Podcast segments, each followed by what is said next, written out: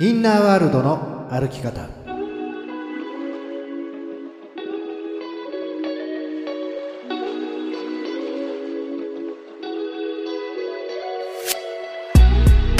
こんにちは吉田博親です。こんにちは飯島静香です。インナーワールドの歩き方。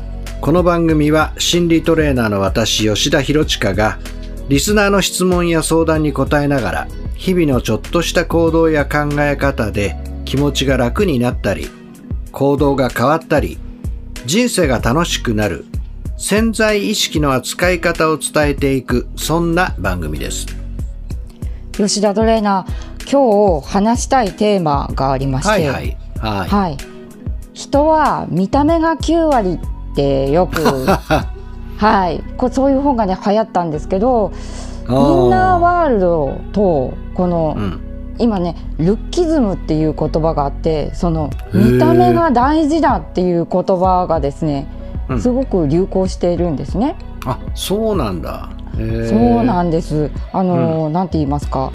その例えば見た目が面白い芸人さんとかうんっていっぱいいるんですけど、そのうん。見た目をねいじって笑わせるっていうのが、まあ昔だったらねいっぱい例えばあったね。そうダウンタウンのうん。浜ちゃんがこう女性芸人さんを「お前ブスやな」みたいなことを言って、こう笑いを取るみたいなのがあったんですけど、うん。最近はねそういうのをあまり良しとしない風潮があるらしい。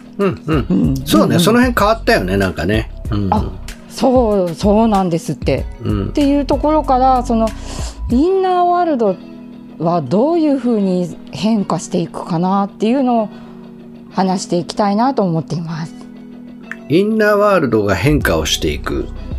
はい、なんかその見ている見た目外の世界の美しさっていうものと、はいはい。あとははいそうです。美しいものが正義っていう風潮がこう蔓延しているんですね。うん。そうなんだ。はい、例えばテレビドラマなんかで犯人の人は、犯人の人もこのイケメンが出てきてで主人公たちもイケメンでもううん。その世界にはイケメンしかいない。じゃあ普通のお顔の人たちはどうするかっていうともう本当にセリフはあってももう全然その物語にも関与しないような役。でうんうん。全てがイケメンたちで作られている世界っていうのが 正義だとうん。いうような風潮がねあるあるんですよ。あるらしいんですよ。へええー。そうなんだ。流行りなんだろうねきっとねそれがね。あ流行り。はいはいはいはい。ううんんうんうん。うんうん。あのーなんかこう美しいとか醜いとかなんかそういうようなものっていうことが、まあどういうそのインナーワールドから影響を与えてるのかって、じゃあ今日はちょっとその辺からこう入ってまたしばらくはい次のテーマが出てきたらその辺の話をしていきましょう。はい。それではインナーワールドの歩き方、人生が楽しくなる扉を開けていきましょう。インナーワールドの歩き方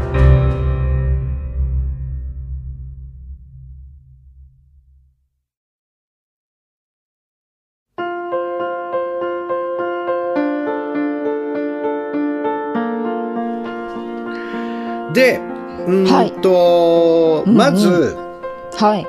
その何がこう美しくて何が見くいのかとかね、はい。うん。これはあの完全に基準がなければ、ああ、なうん。はい。全然あのー比較にならないわけですよ。はい。うん。そして、あのーそれはもうはい。時代によっても変わるし、はい。住んでいる地域とか、この過去からの歴史とかによっても全然違うわけですよ。はあ、はい。例えば、首長族とかさ、あ、首に輪っかはめてさ、はい。首が長い方が美人なんでしょ？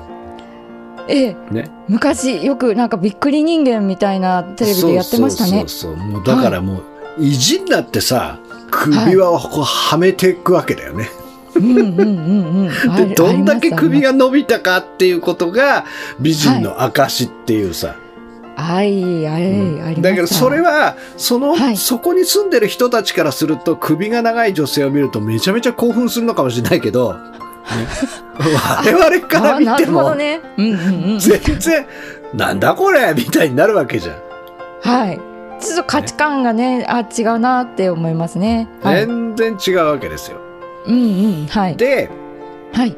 あのーなんだろうなうんやっぱりこう僕なんかから見ると割と韓流ドラマとか言って、あのはい結構イケメンとなんかすごく美女のこうコンビのっていうねドラマがいっぱいあって、うん。なんかそこにこうバラードの曲がこう入ってみたいなねはい。パターンが。が決まっていて、まあね、はい結構ね、一時ね、まあそれこそはいあの、まあね、古く言うと冬ソナとかね、なんかちょっとこう、タハマりかけた時もあったんだけど、ええ、ええ。僕はね、飽きちゃったんですよね、その、なんかイケメン美女、イケメン美女、イケメン美女、敵もイケメンみたいなね。ええ、ええ、ええ、ええ。はい。だからそういうなんかものに僕は結構飽きちゃったタイプですよね。はい。うんうんうんうん。だからそれもやっぱりそういうことが好きなんだっていう人もいるでしょうけれども、はい。でも、その、間違いなく、うー比較がない限り、何が基準で、えーまあ、イケメンで何が基準で醜いっていうのは、それは個々の人々の中にある価値観が、あー結局は投影されている世界に意味付けをしているだけなんですね。うんうん、意味付け。はい。うん。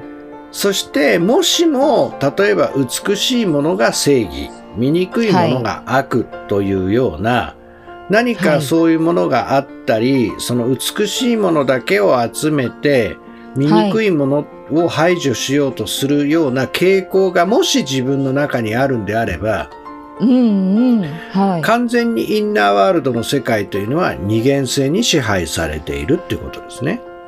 はあ、二元性。はい。ううんんじゃあ二元性というのは何というと、うん。ねはい。えー正しいのか間違っているのかいいのか悪いのか善なのか悪なのかポジティブなのかネガティブなのか陰なのか陽なのか美しいのか醜いのかっていう。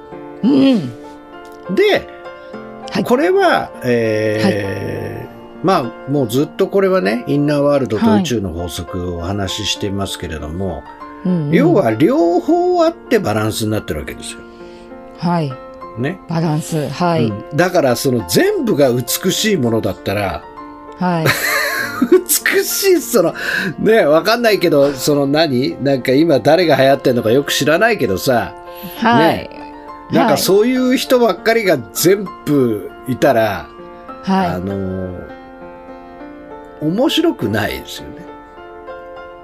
い。ねえ。どう比いうドラマ？較にならないですよね。はいうんまあだからうんうん微妙にちょっと眉毛の形が違うとか鼻の形が違うっていう、今度はその中で、やっぱりはいその中でも、この人の目の形はこうだとか、鼻の高さがどうだっていう風になっていくんでしょうけどね。はい。うんうんうんだけどやっぱりこの世界っていうものは、うんはいろんな全ての人たちがね、みんな違う容姿をしているというところがうん。はい。世界なのでね。はい。だ面白いのは、例えば、はい。うんうん。クローンってあるじゃないですか。クローン。はい。うんクローン技術ってあるじゃないですか。うんうん。はい。羊かなんかは昔取り上げられてましたね。でしょ？はい。だから、クローンで、まあ、その、もう、その生命をコントロールするっていうことに関して、うんうん。え人間はある程度成功している部分もあるんだけど、うんうん。でもはい、絶対に全く同じにはならないんですよね。同じにはならない。はい。うんうんうん。だから当然、そのなんかこう、ちょっと何かが違うっていうふうに、はい。えー完璧に同じものができるということは、この宇宙にはないんですよね。うん。なぜならそういうふうにこの世界ができているから。うん。うん、だからそのクローン技術を使って同じものを効率的に作るっていう風になるってある程度はできるけど、完璧には絶対同じにならないんですよ。それはもうこの世界。はい。だからつまりどういうことかというと基本というのはこの世界は全てねある意味素粒子という私たちは全部同じものからできているけれども、その形姿というのは全てが違う存在であるっていう。うんうん。うん。はい。だからその全てが違う存在の中で人によっていろんな基準を持ちながら、これが美人だとか、これが醜いとか、ね、これが可愛いとか、えこれはブスだとか、ね。は、いろんなことをやりながら、そのね、えーまあ見えている世界の中でいろんなものに意味付けをして楽しんでいるっていうことですよね。あーあ吉田と玲奈。今の楽しんでいるということでなんか私ちょっと安心しました。あ、そう？うんなんかそこに分断が起きるっていうことがなんか悪いことなのかしらと思ってたんですけどうん。楽しんでいるんですねいや楽しんでるじゃん、だって。はあはあはい、ううんん、うんね。はいで、よくお金持ちがやりがちなこととか、ね。はいまあ、そのどっかの、ね、あの、お国のお偉方はね、喜び組じゃないですけどね。そういう美人さんをいっぱいはびらしたりとかね、うんお金でこう集めたりとかする。だけど、結局そういうことだけやっていると、どんどん飽きてきちゃうんですよね。はあ飽きてくる。はい。うんうん。で、私たちというのは結局はい。何を求めているかというと、はい。やっぱり生きている実感を求めてるわけですよ。生きている実感、うん。はい、うんだからうん例えばそれを本当に仕事をしている時に、本当に仕事がうまくいった時にそれを感じられる人もいれば、はい、ね、本当にそのね、今、今回のテーマで言うんだったら美しい人とか、そういう人となんかこう、コミュニケーション取れたりとか、うん。つながれたりとか、なんかそういう一つになってるとか、そういう時に生きてる実感を感じたりとか。はい。だから私たちというのはそれをお金を使ったりいろんなことをしながら結局実は求めてるのはすごく生き生きした生命エネルギーを私たちは感じたいんですね。はあはい。うん。うん。それをだからうん美男とか美女とかそういうようなものを見るとそれをこはいう感じて私たちが生きている実感を感じられるわけです。うーん。だからそれが好きだしそういうものと触れ合いたいと思うんですが、ね。ですがはいはい。今言ったようにそんなのええばっかりだったら、ええ。飽きてきちゃうんですよ。はあ。ねよ吉田トレーナーちょちょっといいですか？はい。あ飽きてくるっていうのはそこをこうなん楽しむところの曲が訪れるっていうことですか？うん。あのーはい。曲が打てないんですよね。あ打ってない、うん。はあはあはあはで分かりやすい例で言うとさっき言ったように、はい。お金持ちが例えばね、うん。お金を使って、えー美人さんをこういっぱいねこう集めて、はい。まあ、お酒を飲むなり、ねもっとそれ以上のことをするのかどうか知りませんけど、でもそういうことをしてるとするじゃないですか。あでもどんどんどんどん結局は麻痺してきちゃうわけですよ。はい、はい、そうするとですね、もうなんか美人とかっていうよりは、だんだんだんだん、さっき言ったように生きてる実感がその程度じゃ感じられなくなると、ねはい、うん、まあちょっと変態プレイの方向に行ったりするわけです。なるほど。ちょっと今こういうのとかこういうのとかって言おうと思いましたけどちょっとはばかられるのでやめておこうと思います。はい。うんうんうん、だからなるほど。こう、お金持ちで、すごくその地位のある人が、ものすごい変態プレイでね、それこそはい。SM が好きだったり、幼児プレイが好きだったりって聞いたことないですか、ありますね。なんかもうちょっとこうねもうちょっとこう深深いやつもありますけれどね。そういう方向にね、行ってしまうんですね。なんでって思うじゃないですか。だってそんな地位もあってお金もあって名誉もってあるけれども、うんそれで欲しいものがバンバンバンバン手に入って、ある極の方向、だから今回のテーマで言うと、美しいもの、はい美しいもの、美しいもの、美しいものを集めても、どんどん感じられなくなってくるわけですよ。その生きてる実感はあ、が。はあはあはあはい、うんそうすると生きてる実感を感じるために、そういうようなちょっと不思議なプレイをやって、あーっていうこの生きてる実感を生命エネルギーを感じるっていうことがもうたまらなくなってくるっていう。どんどん世間からずれていっちゃうわけですね。はあ、おーそれはちょっと危危ないですね。うん。だからそれはまた、だから逆に言うと、そのはい美しいとかこういうものとは、結局そこで感じられなくなると反対側の方向に行って、別の方向に行った時に初めてそこで曲線が出てきて、そういう実感を感じられるようになっていくってことなんですね。はあ。だから、まあ、うん私たちはね、本当にその、人生のね、ちょっと今日のテーマとは変わるかもしれませんけど、人生のいって生かし方っていう観点で言うと、はい。やっぱり自分はどういう経験値をたくさん持ってるかって、これ実は財産なんですよ。うーん、経験値が財産ですね。うんはい。うんうんで、、同じ経験で同じことをばっかりやっていると、これはは曲線の幅が広がらないので、全然財産にならずにそのまま人生終わっちゃうんですね。うんはあ、はあ、はい。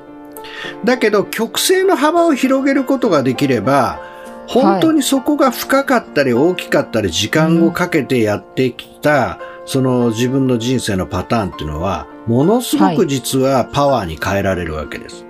うんうん。はい。じゃあ、例えばどういうことかというと、非常に真面目にコツコツとずーっとやってきた。うん。ね。そこに関しては、ん自分では自信があるっていうね、人がいたとするじゃないですか。はい。ね。で、それをそのままずっとやってっても別に悪くはないですよ。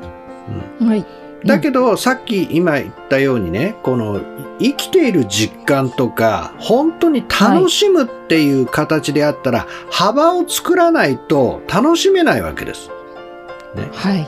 だそうしたら、じゃあどういう方向に振ったらいいかというと、んねはい。真面目にコツコツとの逆を振るっていうことですよね。はい。うん、だから、逆例えば、はい。不真面目、まあ、不真面目という言い方になってしまいますけど、例えば、いい加減、まあ、いい加減っていうのもちょっとあれですけど、逆に言ったら、は自由に、思ったように、気ままにやっていくっていうね、はい。思いついたことを思いついたままにやれるということを自分の人生の中でやっていくと、今までの生きてきたものとは全然違う方向性にはい人生が経験値が増えていくじゃないですか。はい。そうすると曲線が広がって人生がめちゃくちゃ豊かになるんです。うんうん。例えば犠牲して犠牲して犠牲してきたんだとしたらば、ね、もうはい絶対に犠牲はしない。私を真ん中に置いて、私がやりたいこと、私が思うこと、私がえー見たいこと、私がやりたいことをとにかく中心に生きていくんだ、というふううにん。やっていったら、そこにもまた曲線がどんどんできてくるから、いかにね、曲の幅を広げられるかっていうことがうん人生の豊かさのポイントなんですよ。はい。うん感情の幅ですよね。はい。そうそうそう。それをやっていくっていうことがね、まあ今日で言うならば、美しいと醜いっていうことで言うんだったらば、まあ本当に面白いんですけど、美しいっていう人は、もうその自分の美しさを追求しようとして、どんどんどんどんやっていくと、結局はそれだけでは幸せになれないので、いかに自分が醜いかっていうね、それは精神的な部分かもしれませんけど、それを体験するように人生の流れっていうのは起きていきます。はい。でそして逆に自分が醜いとかそういうような感じがしていたらば、今度はそういうところにとらわれずに何があっても全ては自由なんだっていう、そういう美しいとか醜いとかっていう枠から外れた体験をすることを通して、また曲線が広がって人生が自由になるっていうふうにできてるんですよね、この世界は。ああ、す、素晴らしいバランスですね。うん。だから宇宙というのはパーフェクトバランス、別名ね、うん。僕はよく言いますけども、はい。でも人間というのは一生懸命片側に片側にコントロールして人生を生きようとする癖があるわけですよ。うんうんはいはい、うん。だけどもうんいつの間にかそれをやりすぎるとすごく人生がつまらなくなってしまうので、でそういいう場合には本当に極性というものを開いてですね、自分の極の幅を広げると、それこそその一番のもう本当にえー見本がブッダですよね。ブッダ。はい、うん。うんうんうん。豊かさの極とえー苦行の極っていうものを経験して中道という悟りを開いたわけですが、本当にその自分の生きてきたパターンとそこから反対側の生き方で自分が幅を持つことができれば、あらゆるところに中道、中庸というものが生まれて、自分の人生が本当に中心的になって楽しくなっていくんですよね。うんはい。まあ、なのでですね、まあ今日はですね、はい。まあその、ね、あの、見た目が9割っていう本が流行ってるっていうのありましたけど、その後にあったのはね、例えば聞き方が何割とかいうのがあったら、そんだ伝え方が何割とかって必ず逆が出てくるじゃないですか。そうなんね。どっちが正しいのかなってなっちゃいます。はい。そうそうそう。だから、全部それただ曲線のどっちからか喋ってるかだけであって、両方必要なんですよ。ああなるほど。だから、本当にね、はい。その、どっちから見るかだけであって、どういうふうに見てもそれも全部自由だけども、最終的には絶対的に曲に答えはないんです。はい。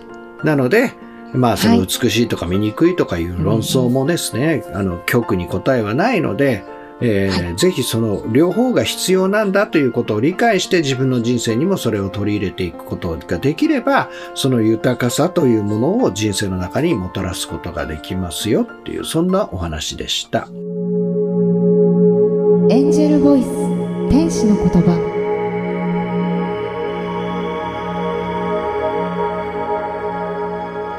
エンジェルボイスのコーナーは吉田トレーナーが直感を使って必要な言葉をお伝えするそんなコーナーです。それでは今日のエンジェルボイスお聞きください。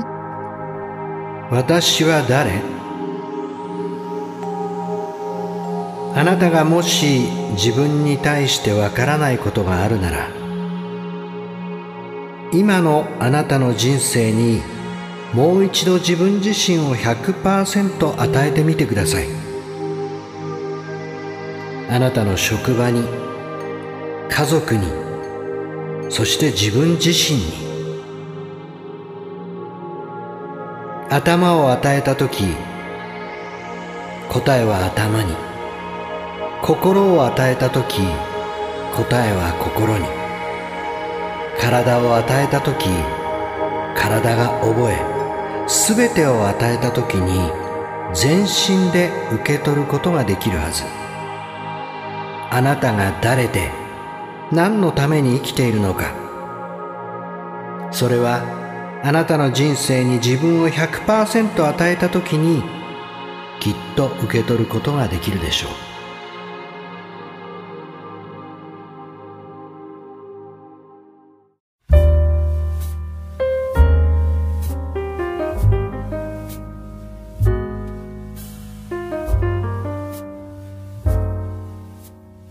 吉田トレーナー今日もですねリスナーの方から質問が来ております。はいありがとうございます。ありがとうございます。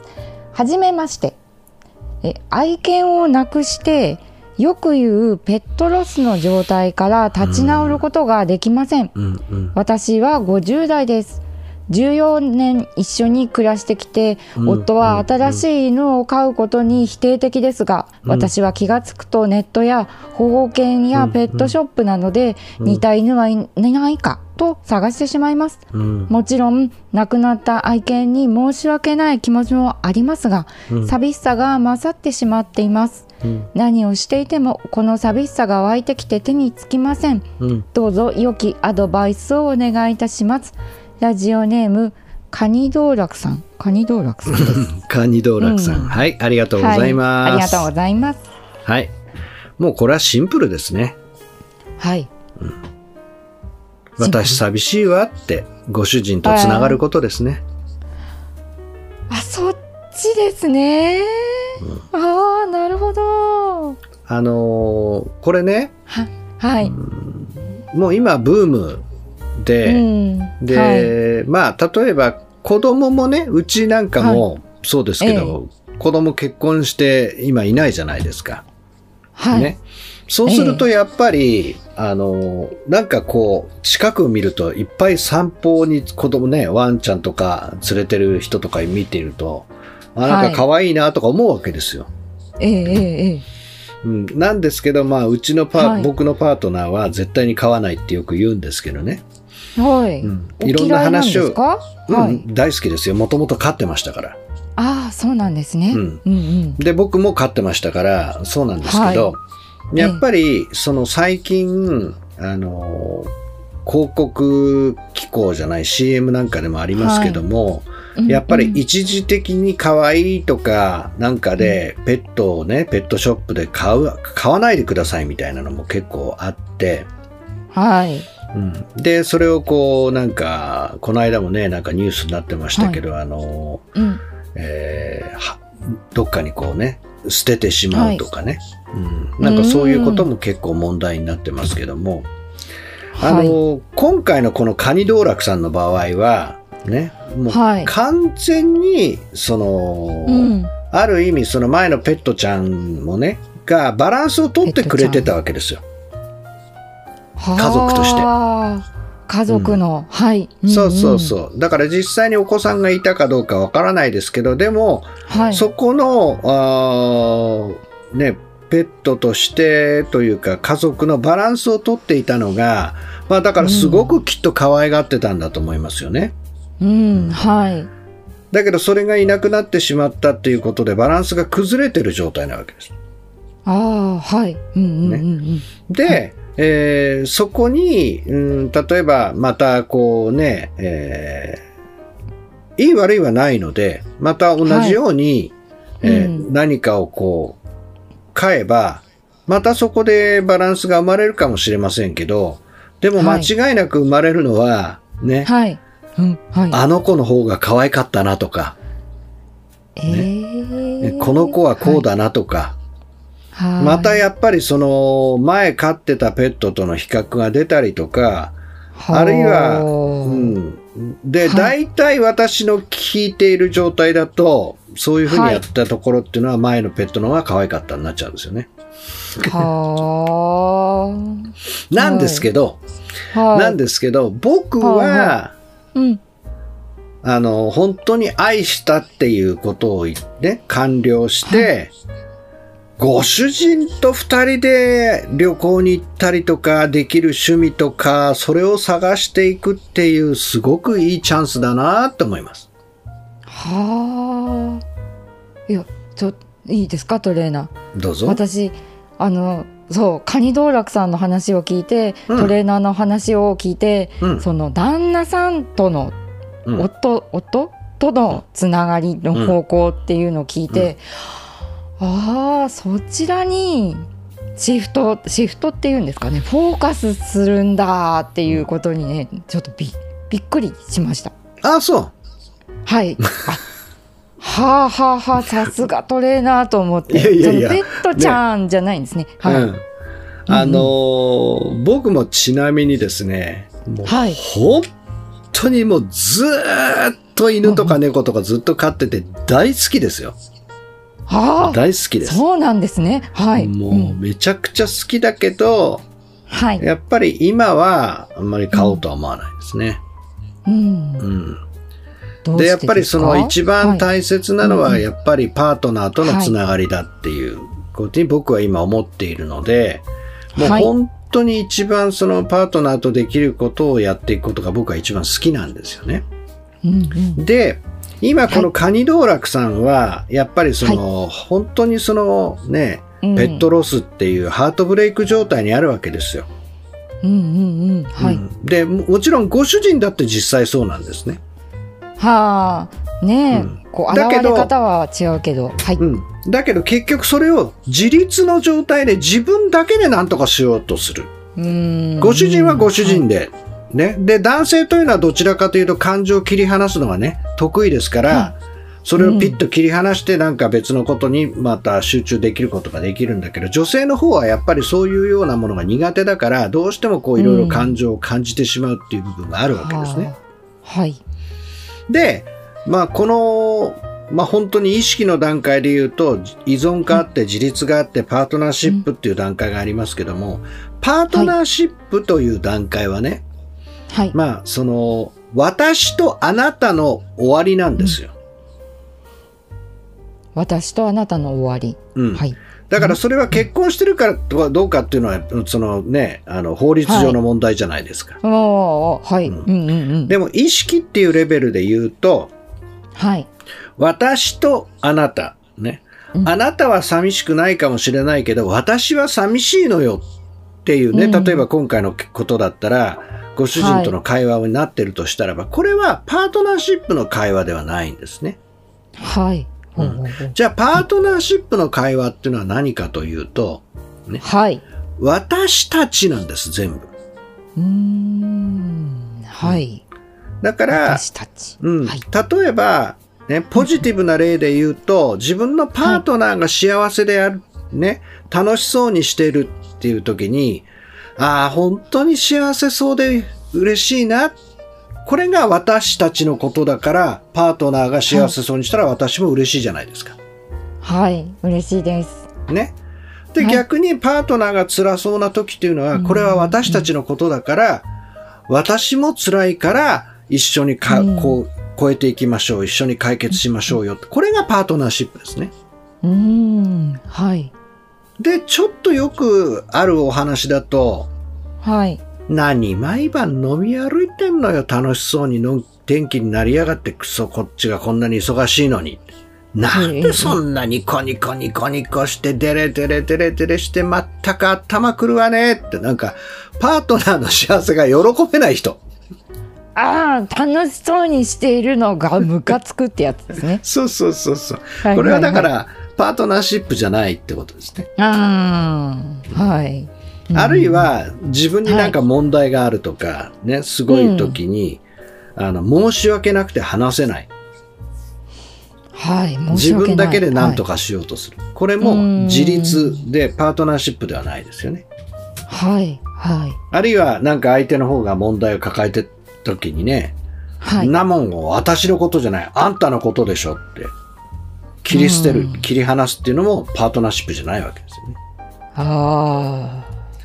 またまた自分がすごくハッピーで幸せなことがあったのに、なんかそれをストレートに、ねえねえ聞いて聞いてとか言えないで、いやちょっといいことがあったんだけどね、みたいな。それもなんかパートナーシップじゃないですよね。ああ。なるほど、なるほど。はい。はい。うんうんうんだから、その、本当に、その、ハートが一つになってることがパートナーシップなんですね。うんうんううんん。はい。で、それをさっき言ったようにすると、私とあなたじゃなくて全部私たちになるから、喜はいびも、まあね、うんよくあるのは倍、万倍にもなるし、悲しみっていうのは逆に半分以下にはなる。それは、つながって私たちのこととしてやってるからですね。はい。で、本当にこれが、あーまあ、長けてくるとというか、ねはい。えーしーちゃんもですね、経験があると思いますけど、アイコンタクトの実習とかね、よく僕がいろいろセミナーの中でね、うん本当につながるっていう体験をすると、うん。もうその理屈を超えてですね、何かこの宇宙とつながったりとか、本当の安心感であったりとか、本当の愛っていうことを感じられるようになっていったりするわけですね。はあ。はい。うんうん。で、えー話を戻しましょう。ね。あだからはいこれは、カニ道楽さんは寂しいんですよ。寂しいね。寂しい。はい。ね。で、実は、ご主人も寂しいです。はあ、寂しい。うんはい。だからうんうんはい。ね、あの、よかったらですね、もう、ええねえ、寂しいからさ、なんかこうこうこういうことをしないとかね。うん。うん。二人でさ、こうこうこういうことやってみないとか、はい。それをぜひね、働きかけてほしいんです。はあ、はい。でそうすると、すごくご主人の方というのは、多分、はい。カニ道楽さんよりハートを閉ざしてるので、ね。うーん。まあ、スムーズに、いや、そうだなって言ってくれたらもう、うん。もう大、お大 OK ですけど、はい。多分ですね、ハートが閉じてる状態だと、めんどくさいとか、ああはい。やりたくないとか、うん、うん、お前だけでやれって言ったりします。うんなんか聞いたことのあるセリフうんそんな 聞いたことある。うんちょっと遠くで聞いたことある感じそういう時はどうしたらいいですか、というなはい。はい、もう、ここがポイントです。はい、ポイント、あのね、やっぱり意志が強いのは、ね、よく言いますけど、女性なんですよ。うんうん力が強いのが男性で、意志が強いのは女性。ね。うんだからそこを間違えないでほしいのは、だから女性が一歩も譲らずに、その立場を取り続けられるかどうかがすごい鍵なんです。はい鍵。だうん。男性というのは、その、あまりあの意志とかハートが強くないので、うん。忍法切り離しの術ですぐにその、この寂しいとかね、辛いっていう感情をバサッと切り離して、うん。なんか別のことをやろうとしちゃうんですね。うん忍法はい、うん。だからその、すごくその思考にこう走ったりとか、そっち側にこうに行ってしまうんですけど、女性が決めていることが、やっぱりすごく、うんいい夫婦関係を作っている要になります。うーんでつまり、カニ道楽さんがパートナーシップを生きる。パートナーシップを諦めない。ご主人とつながると決める。うんでそしてそのつながっていくというところから、ずーっと誘い続けてあげてほしい。はい。で、何度も言います。ご主人も寂しいので、ね。はい寂しい、うん。はい。その寂しいっていう気持ちを感じたくないので、俺に関わるなとか、一人でやるとか、多分最初は抵抗があると思いますけども、本当にそれをずっとね、私たちがさ、つなんか一緒にできることをやらないとか、二人でどこどこ行かないとか、あなたとこうしたいのよねっていうふうにうん。パートナーシップの方向にずっとずっとやるとですね、はい。本当にそれが始まったらば、はい。めちゃくちゃいい、この後の人生になっていく。はい。だからすごいしつこく言います。結構大変ですよ、最初は。はいで、もうね、いくらでも出てきますよ。うん私がここまで言ってんのにそんな態度を取るのかとかね。はいなんでそういうことを言うんだとか、いろいろ出てくるかもしれませんが、それはハートを閉ざしちゃってる証なので、それでも本当にそれを信じて、この先、はい本当に二人が繋がって真実の人生を生きたいっていうところにずっと立ち続けられて、そこから言えば、ある時ですね、ご主人がふと正気に戻った時に、はい。うーん、そういえばやっぱり、こいつとやっぱり一緒に何かするのもいいかなとかね、ふっと降りてきたりするので、そこを諦めずにやり続けていただくってことですね。うんはい。なので、まあ、これはですね、もう一回話をすると、今バランスが崩れたっていう関係で、えーすごくですね、次のバランスを求めて、すごく起きてることなんですが、実は、はい。ご主人も同じ気持ちを感じていて、えー本当に二人がつながってパートナーシップに進むレッスンというふうに捉えられるっていうことで、で、そこの本当に立場に立って、えーもしこれをクリアできるとですね、今までに想像を超えたぐらいの本当に素晴らしいパートナーシップの人生が展開していきますよという、そんな可能性が今あるところにいますよというお話でした。インナーワールドの歩き方。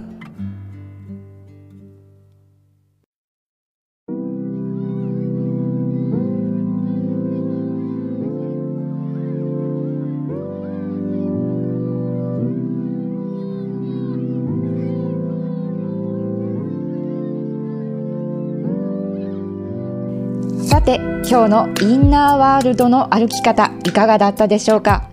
吉田トレーナー今日のお話のポイントをお願いいたしますはい。そうですね。今日はですね、まず一番最初は、まあ見た目とかですね、うんうん、えーなんかそういうところのね、お話が入ったわけですけど、まあ、その、すごく、わかりやすくとかですね、えーするためにね、えー見た目が9割っていうとね、えーいかに心が大切かっていう反対側の本物が出てきたりね、はい。聞き方がなんとかっていうと伝え方がなんとかとかですね。はい。そうやって局に振りながらですね、そのブームとかいうことはいろいろ起きてるわけですが、はい。まあその美しい醜いというのは、まあ二元性、いわゆる基準がなかったらそこには存在、それはしないんですよね。で、この世界というものは、すべてが同じものからできているけども、すべての形が違うというのがこの世界なので、はいまあそういう部分においては、あらゆるその違うというものをいかに受け入れられたり楽しめるか、それが人生です。自分にとって力があるからお金があるからといって美しいように見えるものをかき集めたとしてもそれは絶対的に幸せにはならないでどんどん麻痺していくだけ。そして麻痺をしていくとですねも私たちが最も求めている生きている実感ということを求めてちょっと普通の人ではね考えられないようなことをしないと生きている実感が得られなくてよくお金持ちは変な方向に行ってしまう。それがまあね、薬物に行く人もいればですね、ちょっと変態的なプレイに行くとか、すごくその、なんか死ぬ寸前までこう、なんていうんですかね、例えばスピードレースをやっていくとか、うん全部それは生きている実感を求めてやってることなんですね。まあそんな方向にも行ってしまうと。だからもうこの宇宙ということを理解したときには、あらゆるものというものは全て違う。それを楽しめるハートをね、えーぜひね、取り戻すことが大切だということを前半ではお話をしました。はいえーそして後半のですね、ペットロスで苦しんでいるね、カニ道楽さんの場合というのは、実はこれはね、えー本当にそのペットちゃんを入れたですね、バランスがあった、えー家族のバランスが崩れて、今は、うん、一人で生きるのか、それとも本当につながってパートナーシップを生きるのかっていうね、えー次のステップに行くいい機会になってると。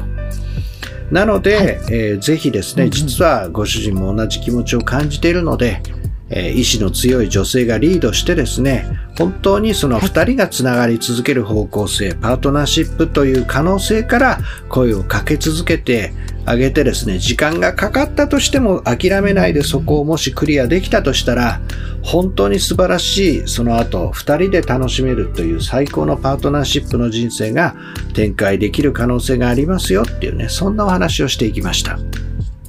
はい、ありがとうございます。さて、この番組ではお聞きのあなたからの質問、相談などをお待ちしています。やりたいのにできない、頑張っているのにいつも同じ結果になってしまう、今よりもっと成功したい、自分を輝かせたいなどなど、人生を楽しみたいのに楽しめない、そんなお悩みや相談、心の仕組みの質問、何でも聞いてください。質問の宛先はひらがなで吉田博親と検索していただいて YouTube、アメブロ、LINE 公式などからお寄せください。またインナーワールドの歩き方公式ブログを公開しています。こちらもチェックしてみてください。質問などね、ぜひどしどしください。お待ちしています。インナーワールドの歩き方。今日はこの辺でお別れです。お相手は飯島静香と吉田博親でした。また次回、同じ時間にあなたとインナーワールドでお会いしましょう。